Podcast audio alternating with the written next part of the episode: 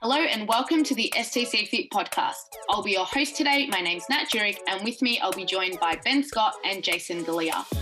STC Fit are a group of coaches who provide premium coaching and education services to high achieving women who want to ditch the frustration and achieve the results they want when they want. On the podcast, we'll be discussing all things related to our five step method to experiencing total clarity in knowing how to achieve your goals, present and future. The podcast is brought to you by at STC Fit for all your online and personal training needs. If you enjoyed today's episode, please give us a share and tag at Nat Jurek STC Fit, at Ben Scott STC, and at Jason Galea underscore STC. Hope you enjoy the show.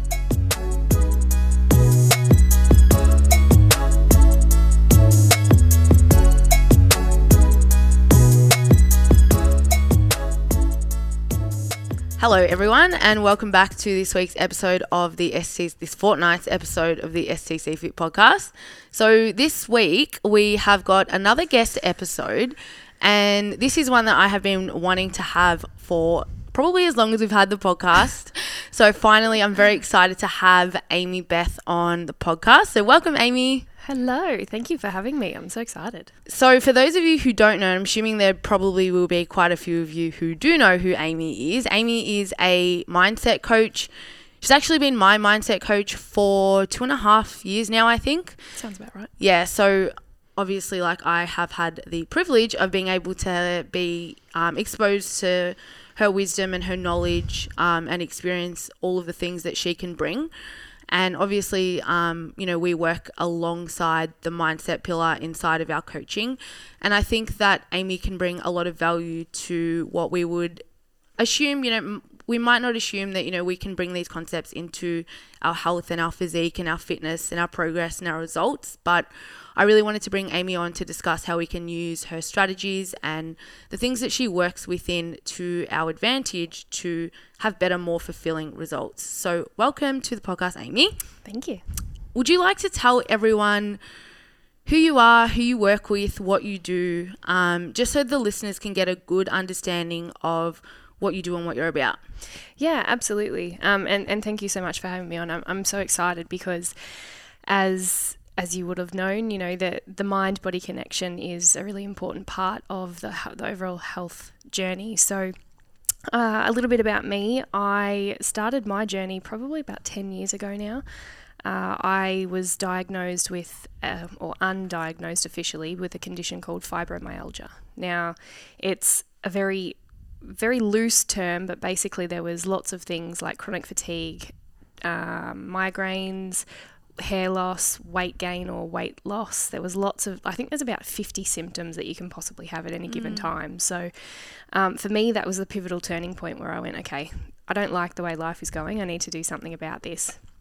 So I believe it was a, uh, a ex partner's auntie, might have been, I think, at the time. She was into the natural side of health, um, and I, I got into that with her and did some hypnosis, and, and I started to see some real real changes in my overall health. After the hypnosis, especially, I saw that a lot of the um, symptoms that I was having just disappeared mm. in, in a matter of weeks. So that really started the snowball effect of wow, this has got some legitimacy to it's it. What's, yeah, yeah, what's this about? So, you know, some some personal self development. I hired a holistic counselor. I think I've been seeing her for about six years on and off. She's been she's now become a mentor. Uh, I did early childhood education, which helped me understand the development of young children, which, as we talk more, will you'll understand how that comes into play. Uh, and then obviously moving into the the life coaching side of stuff, which you know it it has so much validation when used in the right way mm. because in order to move forward we do have to look at what's holding us back mm. and that usually stems from the past experiences that we've had so yeah that's a little bit about how I got to where I am um, but yeah, it's the journey's been very up and down. It, yeah. It's not a straightforward journey. it definitely, it has its challenges. And, and if someone said to you, this is going to be all sunshine and rainbows, I'd, I would actually laugh because mm. it, as you would know from experience, yeah. it's it's definitely not all sunshine and rainbows. It requires quite a lot of resilience, quite a lot of willingness to go into places that you know are uncomfortable. Yeah. So it's it's not for the faint-hearted, but it definitely has its its benefits if you can push past that fear. So. Yeah, so tell us a little bit about like I know that I have like referred a lot of like my own clients to you. I know Ben has done the same and even um, coaches inside of our, our network. So tell us a little bit about the work that you do with those clients. So like what are the typical things that you come up against? What are the typical problems? Like what are the symptoms? What comes up? Yeah, so the typical problem we see is that most people feel stuck or they're struggling or they feel like they just can't get to that next level of wherever they're heading, whether that be within the weight and fitness, uh, you know, fitness goals yeah. or weight loss goals, whatever that might be in that space, or even just life in general. So you don't like your job, or you're stuck in a relationship, or you, you're having trouble with relationships in general. Uh, it, it's that f- overall feeling of I'm, I'm stuck and mm. I can't move forward. So that seems to be the overarching uh, comment that I get. Mm. And because of that, life seems quite unfulfilling, or you feel like you're struggling and, and you just don't know where to go from there. Mm. So, because of that, it often makes us feel like we don't have a choice. We don't know where to go and how to make those changes that mm. we're looking for. And so, what I then support the, the people that I work with uh, through is looking at what we would call root cause or core traumas. Mm. So these are the beliefs, decisions, and limitations that you place on yourself from a very young age that then dictate what your future looks like. Mm. So the human body and the, the mind body itself is designed to predict the future. It needs to know what's coming so that we can essentially survive. Our mm. main goal is to survive in this life. So, in order to survive, we need to know what's coming, right? And in order to know what's coming, we need to have some sense of control of this is where I need to be or this is what I should be doing. So then we try to control everything in our environment, which at times is is actually not uh, beneficial to us, mm. I guess. Yeah. Um, trying to control the outcome means you actually miss a lot of what's possible for you, mm. right? Because you're focused on, I've got to go this way. Yeah. Um, but then you miss what's off to the mm. side. Mm. So if we like sort of work backwards from there, when we look at, I want to move forward, I actually need to start backwards. Mm. So we I think I said it the other day, and I, I, bet you I won't be able to say it exactly the same. But I thought I should write this down. It was really, it's really good. Um, it was something like we we use our past experiences to decide our future mm. experiences because yeah. we have to base our decisions off the information that we have interpreted as as children yeah. or you know past experiences that give us an idea or a sense of understanding of how to navigate the next experience. Mm.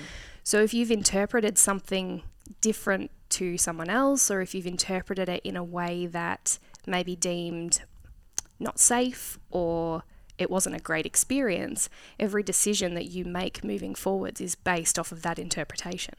Yeah. Yeah, I think that like listening to that, a lot of people are probably they can resonate with it, but they might not see how it weaves its way into say obviously like if you're listening to this podcast you're invested in physique results performance based results strength results.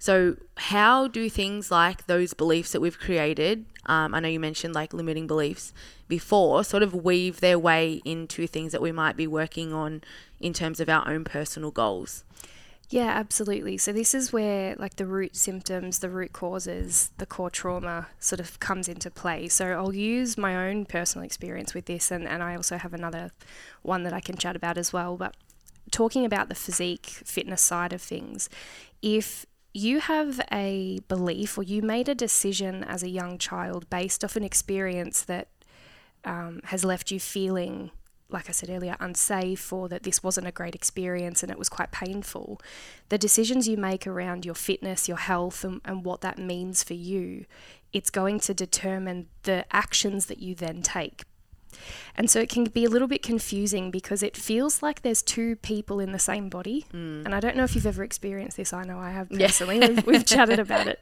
multiple times, but you you have all your experiences as an adult and you you go through life and you see things, you have an awareness to a certain degree, but then for some reason you can't quite move past what you think you know. And so then that's where this, I'll say, other part, this is the what we would call um, an ego, or some people refer to it as a, as a wounded child or an inner child, depending on which part of the the space you're in.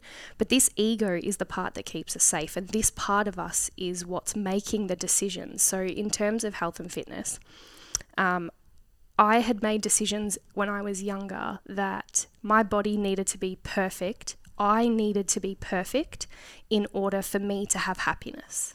So, perfection equaled happiness, which means the all or nothing mindset Yeah, yeah. needing things to be perfect. So if my body wasn't perfect, mm.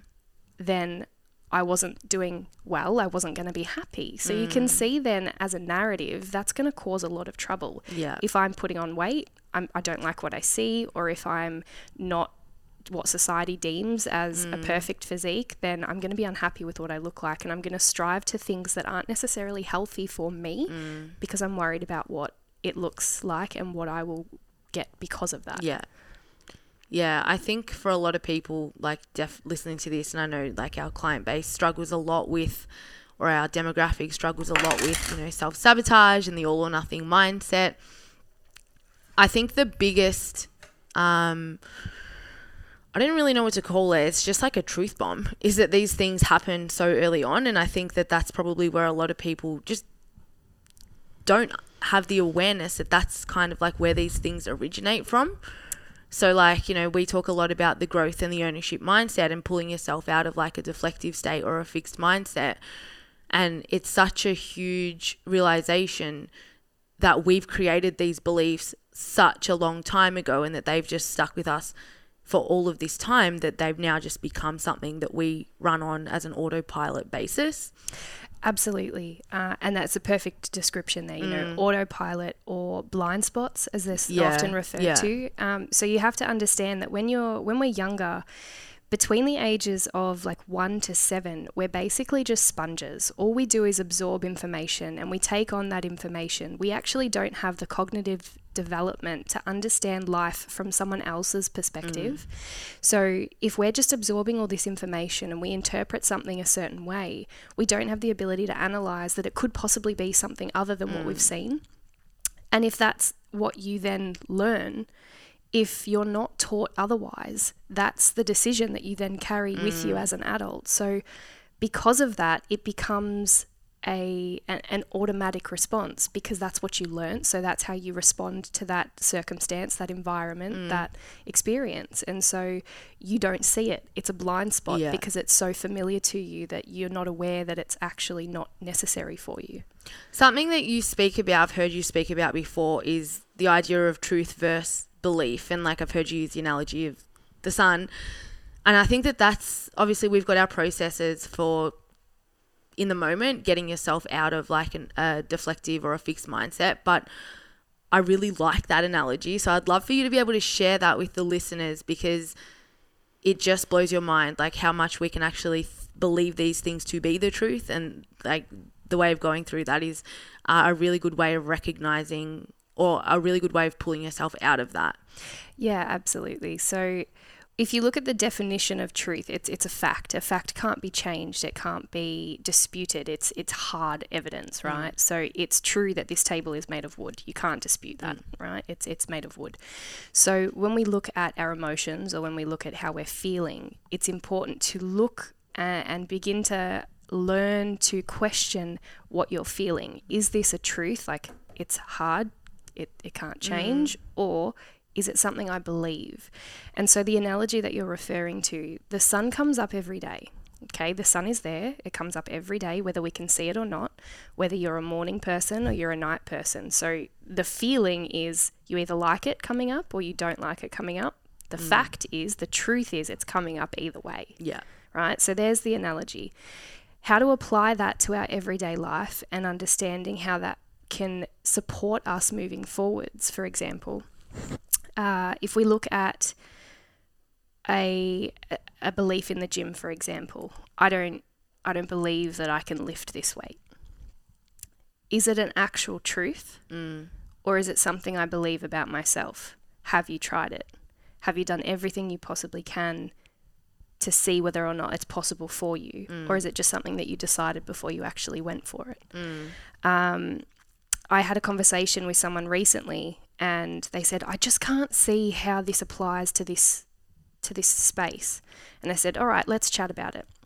And so the end result was, I want to build this this future. I want to build this this thing, and I see this person over here, and I want to reach like they have and create a space that they've created. You know, I, I see that, and that's what I want. And I said, okay, tell me why you feel you can't have that. And they said, oh, it just doesn't feel possible for me. I said, yeah, totally understand. That's really valid. You know, it feels like it's not possible. I said, so if that was true, that it wasn't possible for you, then it's a hard fact, which means it's not possible for anybody yeah, else. for them either. So the yeah. person that you're trying to reach towards, they wouldn't have what you're looking at. It just wouldn't exist because Mm. Yeah. it's not true.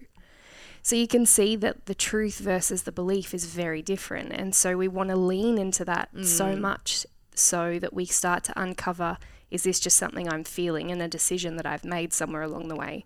Or is this an actual fact that can't be changed? Yeah, the reason I like it is because I think it once you kind of see it, it's really easy to humour yourself for it as well. Um, like I was having a conversation with a new client yesterday, and she was like, you know, my weight has just stalled, and I really want to get, you know, another five kilos off, but I just feel like it's never going to happen for me. And I was like, this is exactly one of those scenarios where it's like, has it happened for someone else? Like, Yeah. has anyone else in the world moved through a stall? And you can really start to call yourself out on that like fixed mindset where you kind of just like pull yourself down. Yes. And I like that you can humor yourself for it because once you see it, you're like, oh, fuck. Like, yeah. everyone else has done it. Like, I'm not special. Like, why wouldn't I be able to do it? Yeah, and it's so interesting you say that because our mind will try to rationalize all the ways that it's not possible for us. But that's it. Once you can see the humor in it, it quite often diffuses that that initial feeling or that fear reaction to the experience.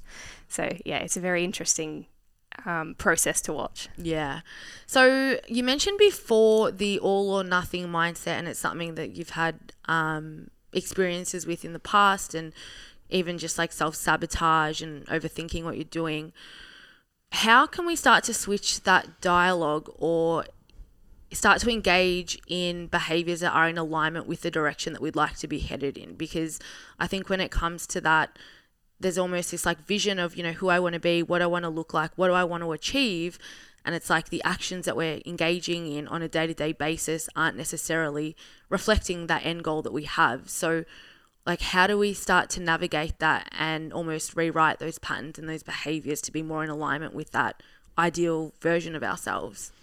Yeah, so there's a number of different ways that you can do it. Obviously, there's the you know going deep into this inner work and and finding the whys as to why they started in the first place, why they're there, and and seeing that they're actually not. Uh, what's the word I'd use here? They're not working for us anymore. You know, they're they're helping us to survive, but they're certainly not helping us thrive, and we want to be able to thrive. Uh, another way to, if, if you're not really ready to take that deep dive into this inner work, is just to get really curious. And this is what I say to a lot of people. I know we, again, we've had this Yeah. conversation a lot. Just getting curious. Um, and from curiosity, there's actually no judgment. You're not judging yourself. You're not judging the the experience and so by just being curious about what's happening you get an overall picture of it's just this thing that's happening in front of you rather than happening to you Yeah. so you can pull back from the emotion of it a little bit and then just view it for what it really is. Mm. So by being able to get curious about how you feel, you can then again apply that truth versus belief. If I'm really curious about this experience when it comes to training or nutrition and, and you know, nutrition's a really good one when you look at do I need to have this food? Do I need to be doing what I'm doing? If I get really curious about why I think I need to do this right now, why is that? Why do I really need to do this? Or why do I feel like I should or shouldn't be doing this, whichever way you want to go about it? Um, and then from that curiosity, you can go, okay, well, if that is actually true, it would have to be true for everybody. Yeah. And again, with that, I would, if you're having trouble seeing it from your own self, I would apply it to someone you care about or someone you respect or someone who you're very close to. Mm. More oftentimes it's easier to see the behavior or the the misunderstanding in someone else Yeah. than it is for ourselves. Yeah. So if you can apply that theory to someone else, it makes it a little bit easier to pull yourself out of the emotional response. Yeah, I like that. Something I often say, like to my clients, is like, "What would you say to like your best friend if they were saying these things or doing these things?" It's funny that you mentioned the nutrition thing because I did have that as a question, um, just around you know emotional eating. It, exactly what you kind of just mentioned. Yeah. Um, so you kind of started to scratch the surface, I guess. But it is one of those things. I know binge eating, I'm going to kind of put it in quotation marks because whether or not it actually is binge eating um, is up for debate. But emotionally driven eating, I'd probably be more inclined to say, is something that a lot of um, our clientele and you know community seem to struggle with. So, like, how does that present itself? And it, obviously, you just started to sort of unpack that. But what are some of the steps and some strategies that you know people can start to use to navigate that or work through that? Yeah, absolutely. Uh, one thing I found really important through my studies with early childhood education that really flowed into the adult behaviors was the two things that children have absolute and total control over are when and if they go to the toilet and their food, That makes so much sense. doesn't it? yeah. right and so as adults we don't think anything of it Yeah. but if you if you again take the f- the understanding that everything we're doing has come from when we're children and the beliefs that we've decided if the only thing that we can control is the food and mm. that was the one thing we had control over or the one thing we feel we can control then the the decisions that we're going to make around our nutrition as adults are going to be affected by that. So it could be again when you take into that that perfectionist mindset or the you know the all or nothing mindset, um, how you feel about food or how that plays a role into your physique or how that plays a role into needing to control your environment. They're all going to determine your results. They're all going to have say in in what happens for you moving forwards with your nutrition.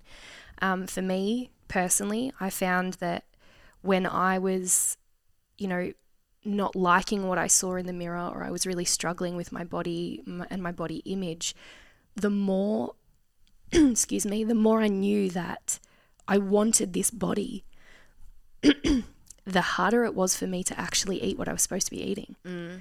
So when you look at foods, and, and this is just like one aspect, there's so many different avenues, but one aspect of food is the we all have an energy signature, you know, and, and that's not it can sound quite woo woo, mm-hmm. but science can prove that we all have an energy signature, food included. So if you think about the energy that junk food or carbs, for example, might give off as opposed to a salad or something that you would put in the healthy mm. basket, it's it's dense, it's heavy. Mm. Junk food is filling, it's whole. Mm. So if you're not feeling those things internally, personally, Right. you're seeking that. So you're you're then more likely to reach for the things that help you feel that way. Mm. So when you're feeling good or when you're feeling positive, you've got a good body image. It's easier to reach for the things that feel light and airy and good because you're already feeling that way. Yeah. So you can see if you're not conscious of those beliefs or you're not conscious of that level of mm. of need, it would definitely have an effect on what you're eating. That's actually blown my mind. It's crazy. and like, obviously, we've done a lot of work together, and I can see, you know, where we might seek things elsewhere, but I've never thought about it in that capacity. That's crazy. Yeah, there's and that's it. There's so many facets to this, and I could literally sit here and talk for hours. But that was one that really stuck with me too. When you look at the energy of the food and what that represents for you. So if you're not feeling good about yourself, you're going to reach for things that mimic that feeling. Mm.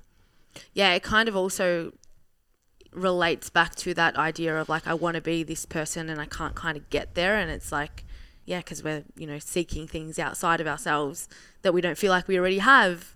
What a circle. yes, and, and I'm, I'm glad you mentioned that. With all of this work, and the one thing that you we really underestimate is that self sabotage circle that we get ourselves into. And we just don't leave ourselves room to exit. It's like you're on this hamster wheel Mm. and you don't actually leave yourself a door to get off. Because humans, the, you know, the, the smart creatures that we are, we always like to be right. Mm. and we'll do anyway.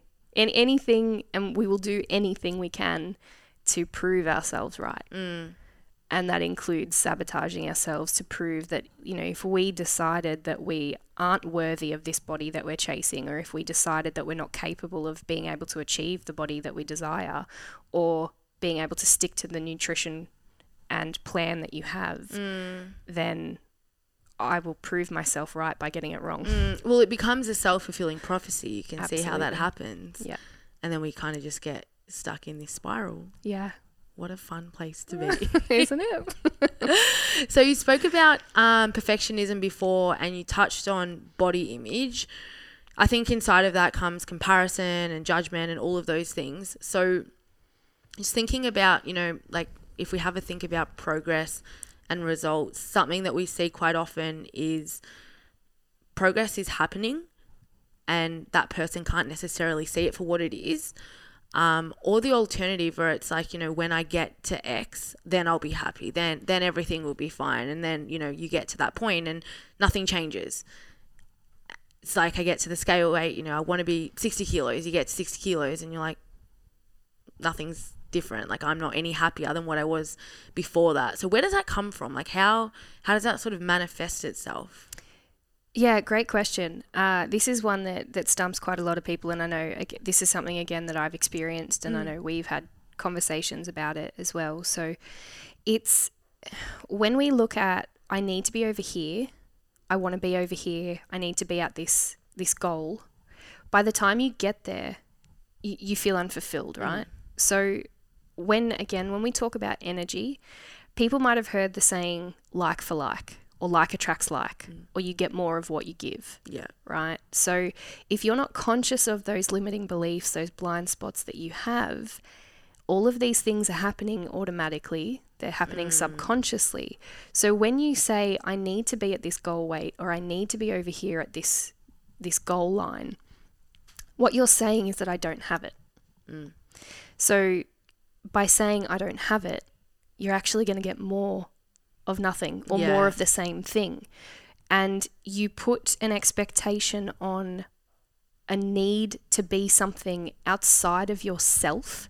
It's like only when I have this will I be happy. Mm. So if you think about energy and speaking that into existence, right? What you feel and what you say is what you get. Mm. If you're saying I need that in order to be happy, what you're saying is that I don't have, Have it. it right you get now. more of nothing or you get more of being unhappy when you reach that goal Mm. because you don't believe that you can be happy without yeah. it.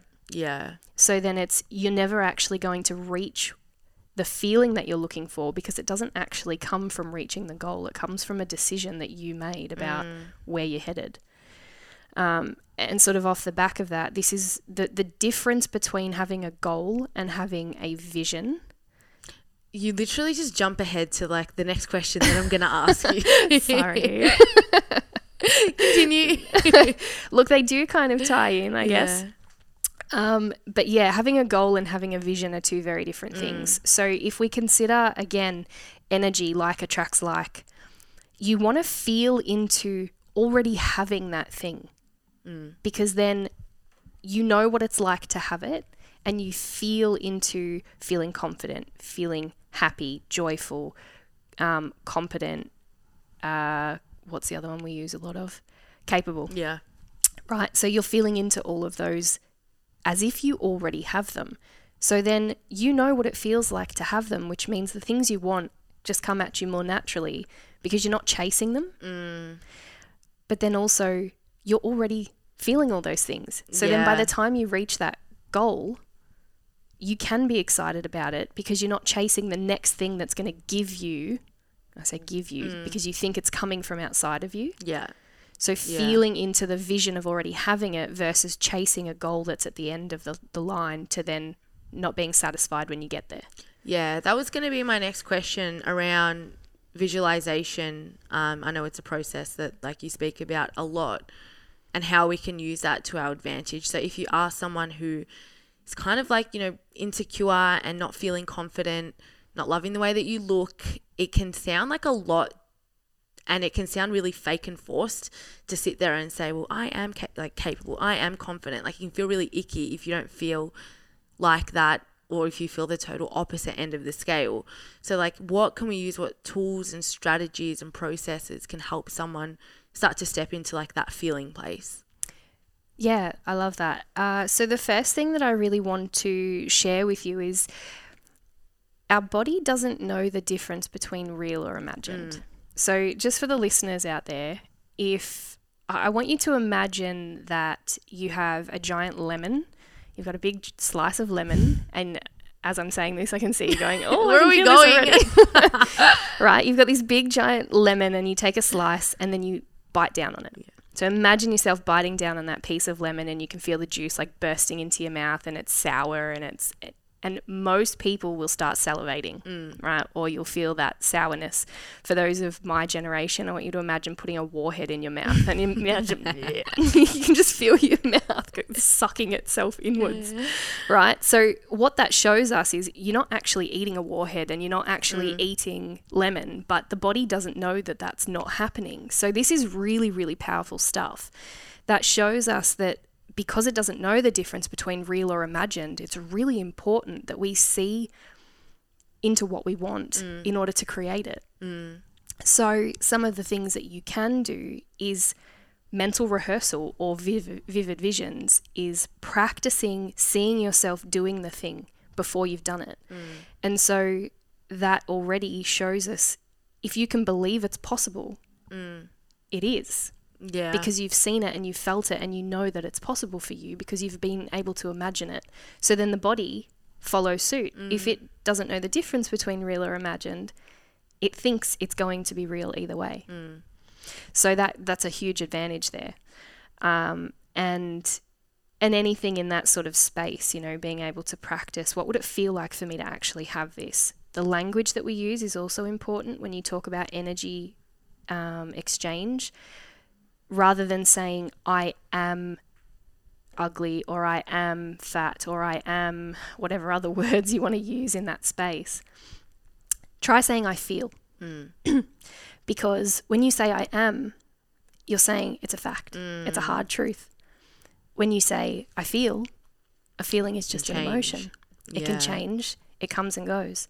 So I feel overweight, I feel fat, I feel yuck, I feel Mm. bloated, I feel you can f- immediately you can feel the difference yeah. Yeah. in the language. You you haven't made a decision that this is what you are. Mm. You've made a decision that that's how you feel, and then understanding that it can change at any given time. Yeah, I love that. It's so simple as well. Like it's something that you can just change and see the difference in so quickly. Um, what was I going to say?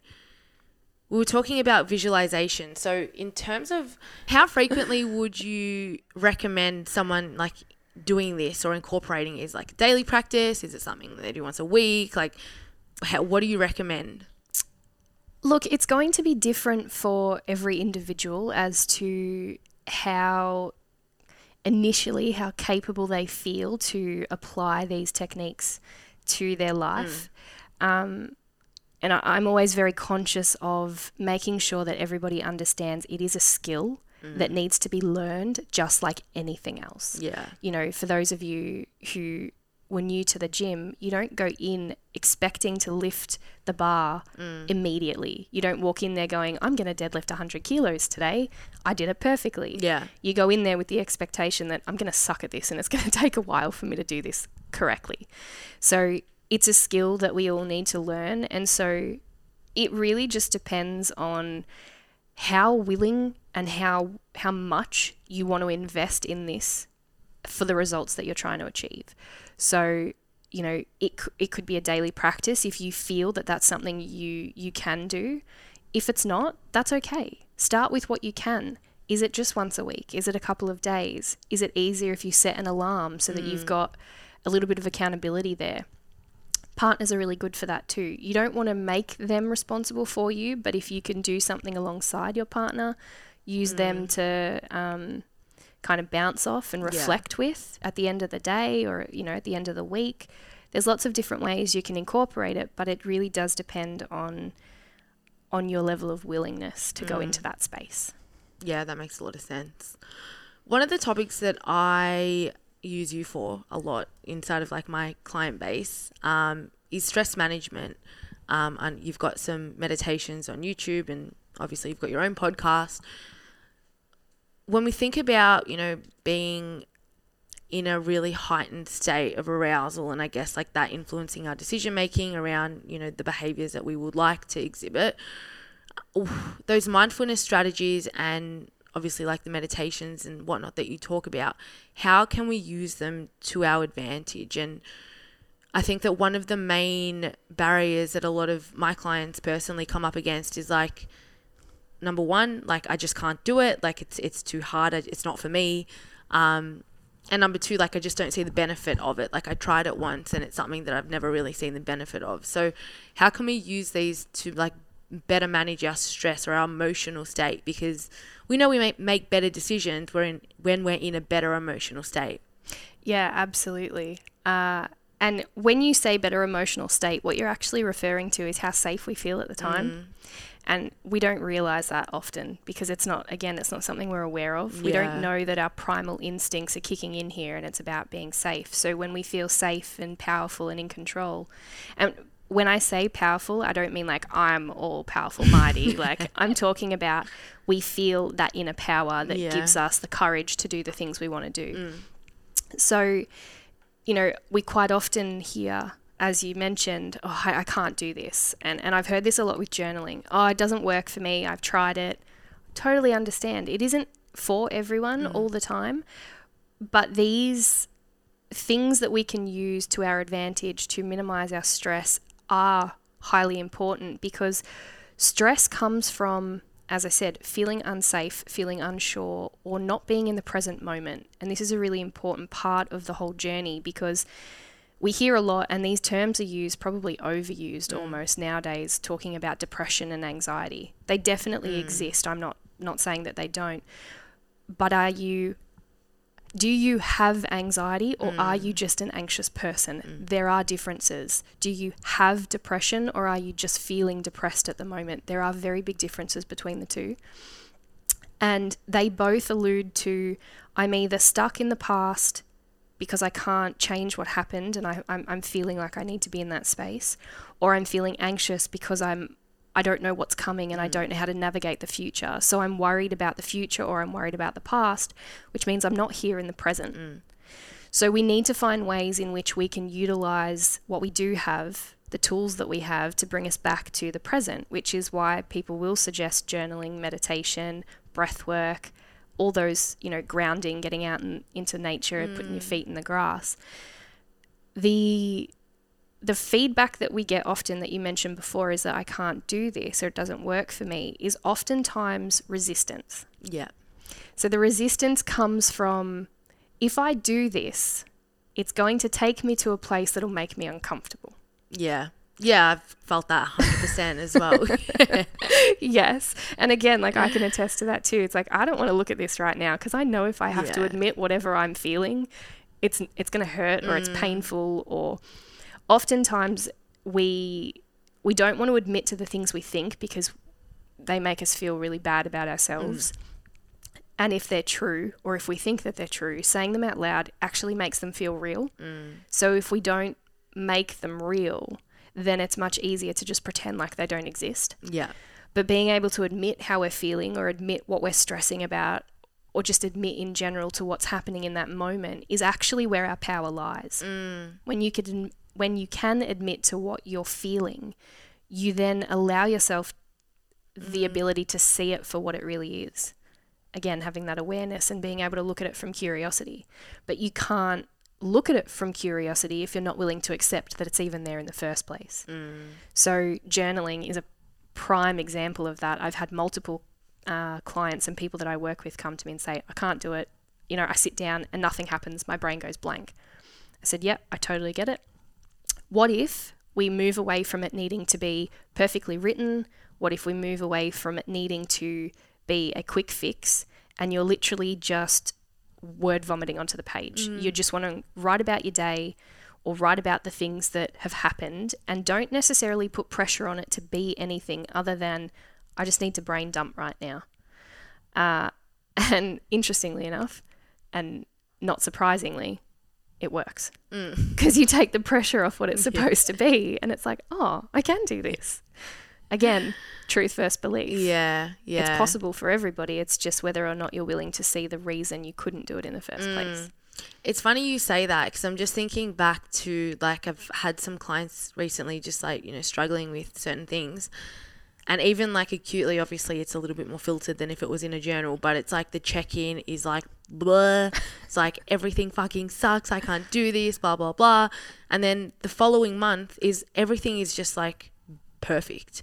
And like they've just like seen everything for what it is and then just been able to Yeah. move through it. So that's like a really acute example and obviously a little bit more filtered than what you might express to your online coach. Yes. But it's just a, I can see it like a, as a really prime example of being able to witness your own thoughts and like the check-in is a really good place to be able to do that. Um, and then obviously like you just see that follow through through the following weeks and month and it's like, fuck, like that's cool. Yeah, absolutely. And you can see just like think about it as a release of energy too. I know again some of this can sound really woo woo or a little bit like eh, hippie, whatever, as as Ben likes to call me. I'm a hippie. Um, but realistically speaking, if you're holding on to all these feelings, all these thoughts, they they're not just nothing. Th- th- They have an energy signature. So if you have all of that energy inside of you, just f- um, festering is probably a good word. What's going to happen long term if we don't acknowledge all those things that are building up mm. inside of us? So, giving ourselves a platform that's non judgmental, that's safe, and that's something that you, you know, you guys, you've built, STC Fit have built, that your clients feel safe enough to be able to express those things to mm. you. And it provides a platform for them to just purge what doesn't serve them anymore.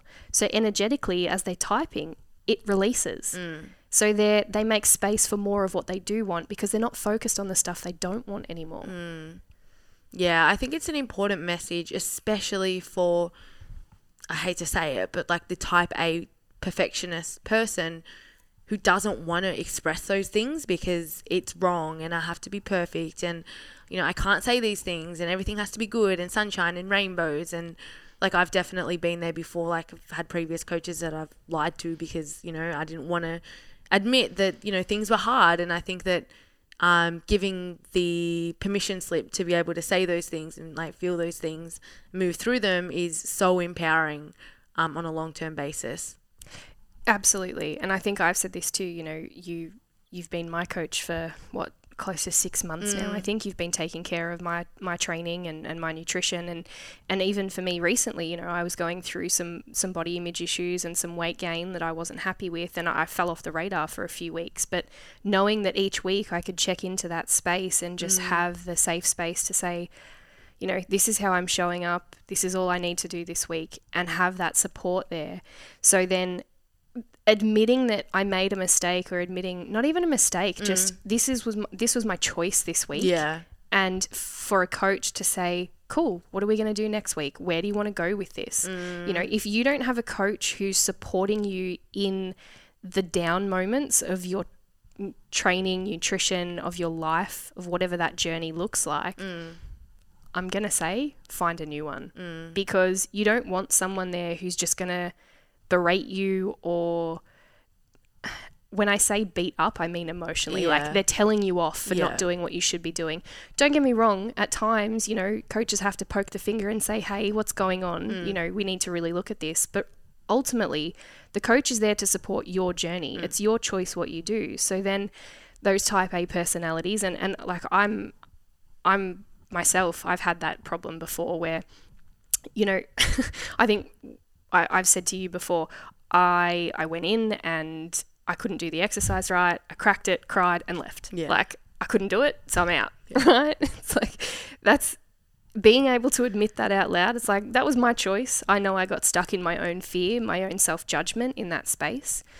It, it's about the honesty, having that real honesty with yourself, and mm. knowing I'm I do have perfectionist tendencies or that all or nothing narrative, mm. But it if you let it define you, nothing's going to change. Yeah.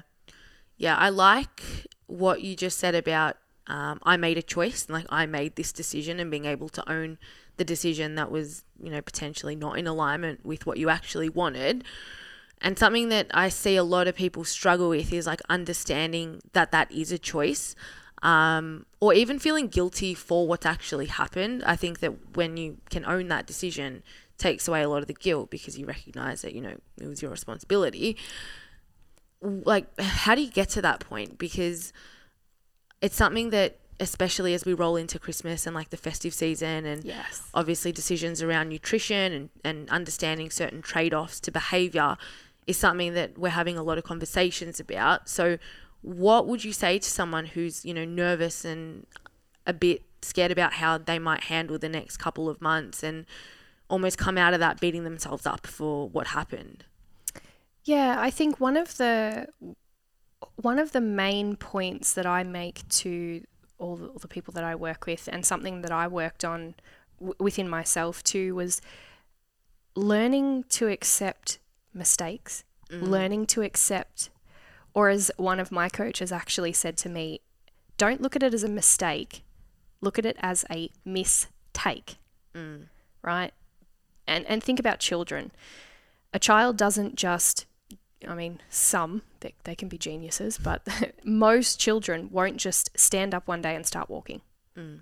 Right? They get up, they fall down. They get up, they fall down. They take a few steps, they fall down. It's a process. Mm.